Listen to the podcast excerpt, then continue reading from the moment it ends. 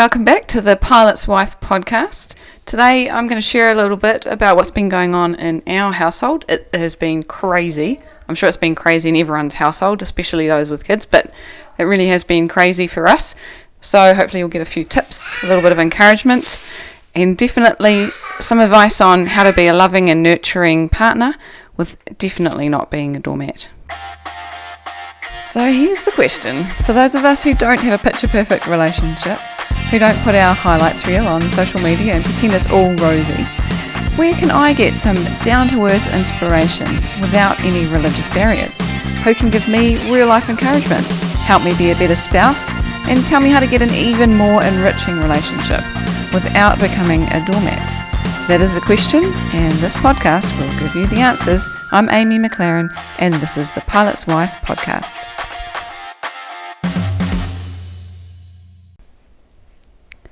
Okay, so I was listening to somebody today who was reminded who reminded me of this awesome book, Good to Great by Jim Collins, and he starts the book and he talks about how good is the enemy of great, and it was just really inspiring to hear. It just reminded me, um, you know, during this time when we've had everything shaken up for us.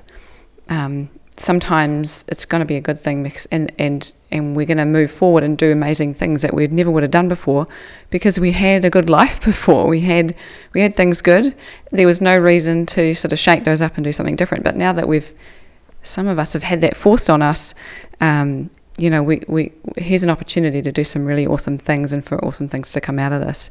And it's just it was just a great reminder and a good I, I thought a good reset to just um, to frame the next period to help get me in the mindset of this is a great thing rather than kind of mourning the past and mourning what we had. Um, so, just a bit of a background. So, obviously, I'm a pilot's wife, so my husband's a pilot, and during the coronavirus, there's nobody traveling, nobody's flying, and so there's no jobs for many pilots at the moment, um, including Josh. And so, Josh has been made redundant. And it's been a bit of a process over the last three weeks where um, initially he thought he was going to be just kind of retained on minimum pay or on leave or something like that.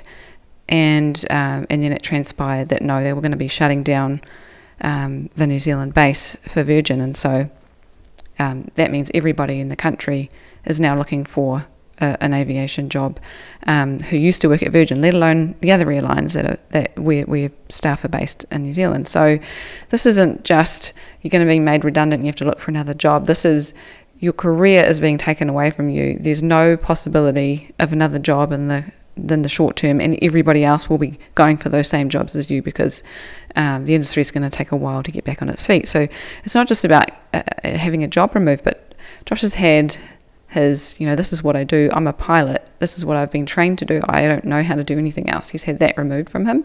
And so that's pretty crazy and pretty scary. And, you know, for me, it's like, why am I, am I a pilot's wife anymore?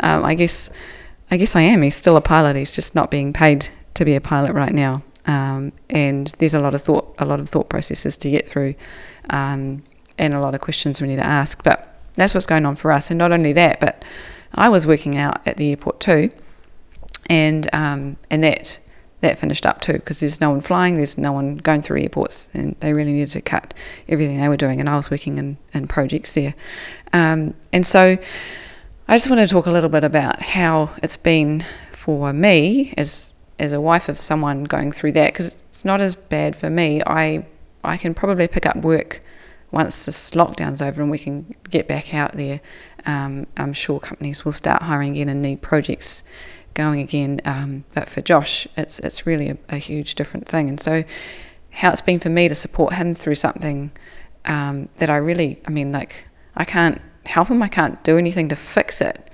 uh, and and there's certain things that don't help when you try and say things. And so, um, some of the things I just wanted to to share with what I've been trying out, and maybe some of this will help help other people. And so, reason I guess I keep talking about not being a doormat is I am so not a doormat. I really um, feel like we have an equal partnership, an equal, um, you know, we're best friends, and he respects my opinion. I respect his opinion, and there are sometimes I put my foot down and sometimes he puts his foot down. Sometimes I feel more strongly about stuff and sometimes he does.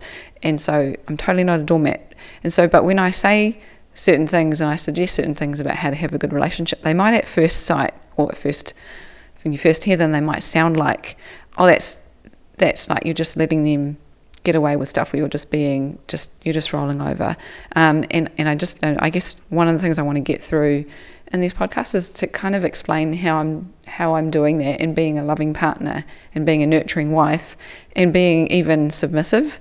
Um, that's a really um, emotional word, and I'm I'm not going to talk about that one today. But it's not what I it's not what people think I mean when I say that word. But even doing that, but without being a doormat, and so really important for me to try and explain this. And um, a couple of things that I have been trying so far with mixed success. Just going to be talking through those. And one of them is that um, I'm just letting Josh have as much time to himself as he wants. So we have a couple of kids, and um, they are um, both preschoolers, so they are a handful, and they and we both are used to having some time away from them when we go to uh, uh, go to our work, and some time when we spend time with them, and just having having us all shut up in the house when we both are very ambitious and we both have all these personal goals that we want to achieve, but we also have these kids that are demanding our attention all the time is quite hard, um, and so it's hard for me as well as for him. I mean, I'm I um, I am a bit more inclined to want to spend time at home rather than be at work. Um, and the choices that we've made have been about um, we also have these other passions. One of them is warm houses, and we wanted to build a house that was warm um, without needing heating, and so without needing power to heat. So being fully self-sustainable. So we looked at solar, um, passive solar houses, and we ended up not being able to have kids for years and years and years. And so we were like, what's that? One of our other major goals in the meantime, and that was let's build a house. And so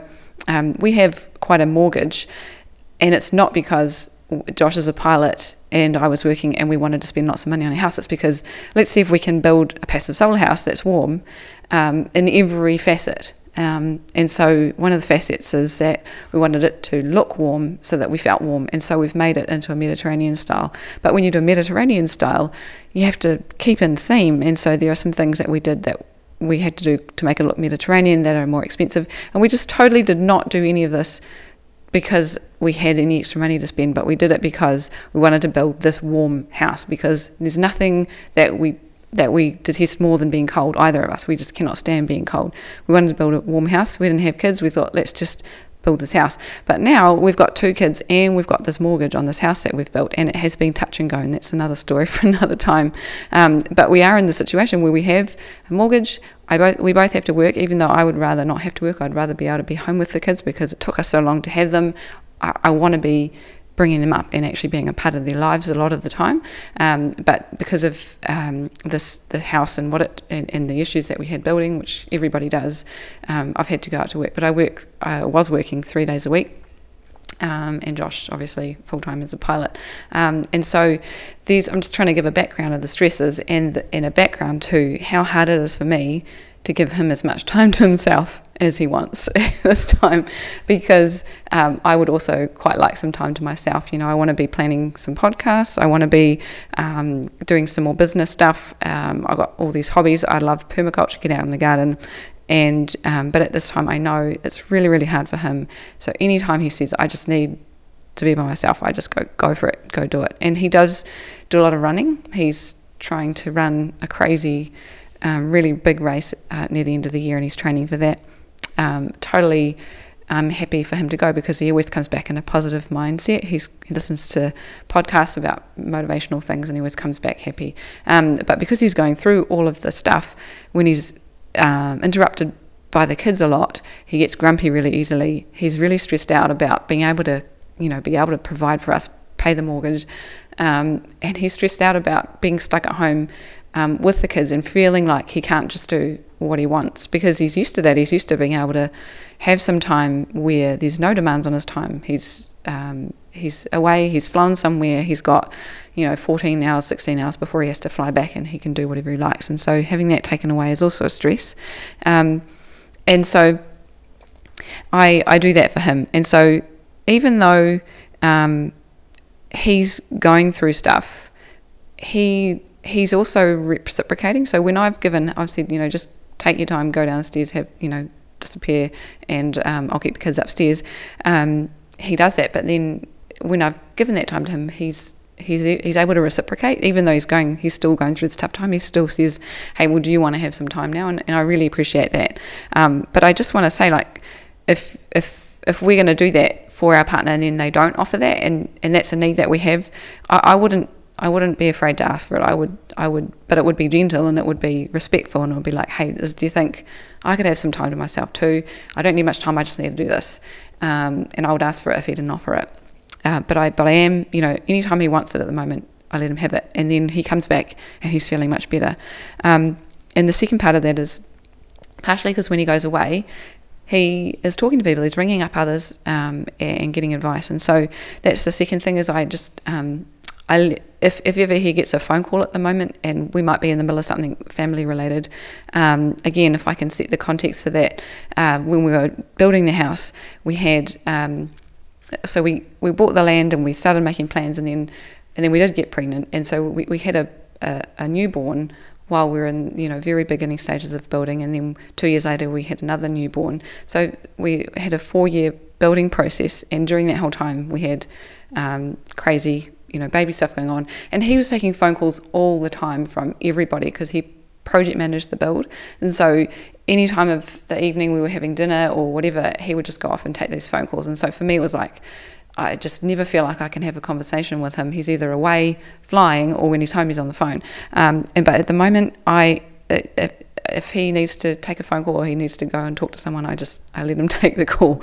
Um, so again, these are I'm trying to explain that I'm I'm giving up some things that are really, really important to me at this time because I know that he's that he's struggling and this is my way of showing him that I'm there for him, that I care for him and that I know how hard it is for him.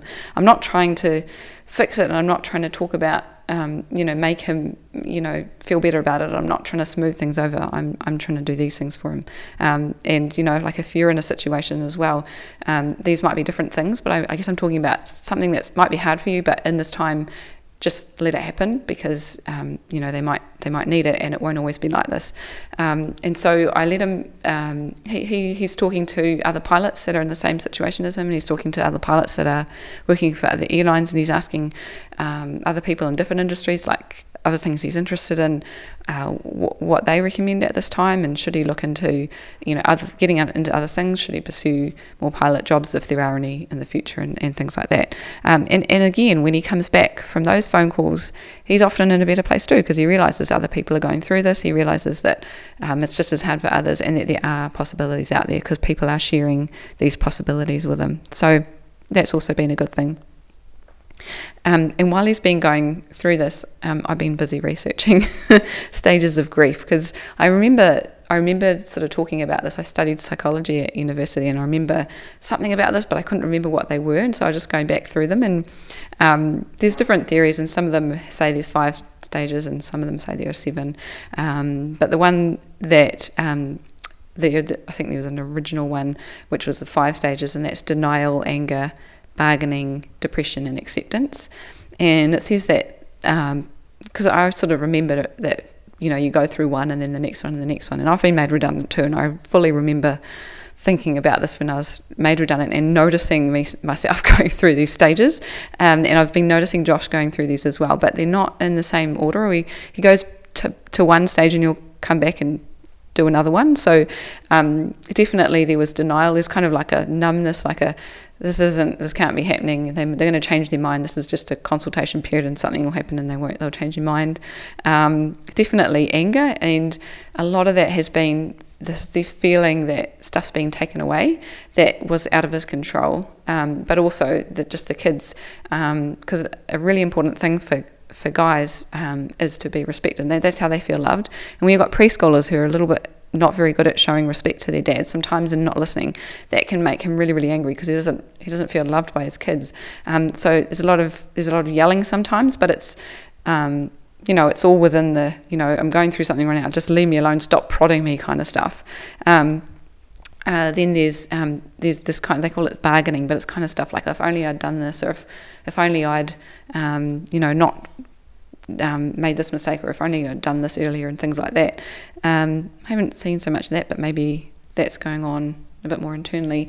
Um, definitely, um, depression is something. So that's the fourth stage of just feeling really glum about having your identity taken away from you and what the heck are we going to do in the future there's you know there's no there's no jobs out there there's nothing for me what you know I'm I'm like I'm you know what what use am I kind of thing um, and so um, and then the last one is acceptance like okay what what sorts of things are we going to move on with? And I've seen Josh all the way through to the acceptance and then back again um, to anger. And, um, and and I guess what I'm what I'm trying to describe here is that it's not it's not unique. Like um, this is this is stuff that people go through and it's just a matter of understanding kind of for me. I'm like okay um, now that I can see that on paper that that's what people go through it's totally just fine I, I know he's just going through this process and he'll get there in the end and you know he really is starting to um, come up with some other ideas already and it's only been two or three weeks, maybe even only two. Um, so I think he's gone through some of this really quickly. And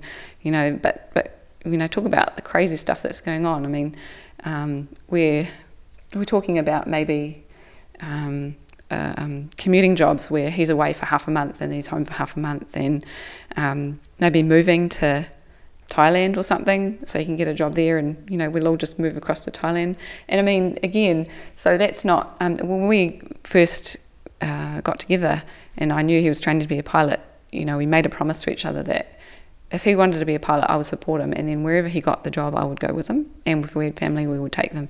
And so, um, you know, that's not something that scares me. Like, we're both really into adventure. And so, if he is going to say, look, I, I, it's really important for me to be a pilot, the only jobs are in Thailand, then, you know, I've committed that, that we'll go. And so, that's kind of scary. But it's another thing that um, for me, I, um, I know what he's going through. I know that that's, you know, if I just support him in that, even if he decides that in the end he doesn't want to do that or that it's not best for us as a team, um, initially I'm not going to say, no way, there's no way I'm moving to Thailand. It's just, okay, you know, let's work through that process and let's talk about it.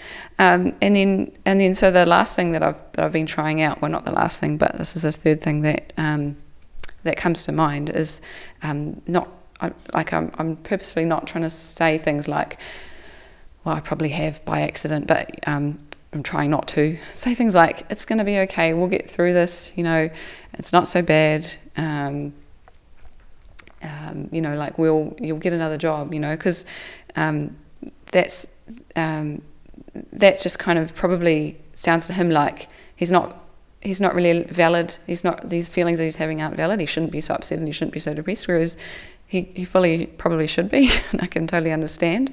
Um, and so it's um, I've been trying to kind of more talk to him in a way like, um, so it sounds to me like you know you're angry about this and this. Do you want to do you want to tell me about that? Is that what you're angry about? Like, because maybe if you can tell me that that's what's making you angry, then maybe it might help to talk about what we can do about it. Um, like for example, having your um, uh, you know, having your he's one of the things he's getting angry about is not being able to get enough sleep because the kids are um, keep waking us up early in the morning or at night and stuff.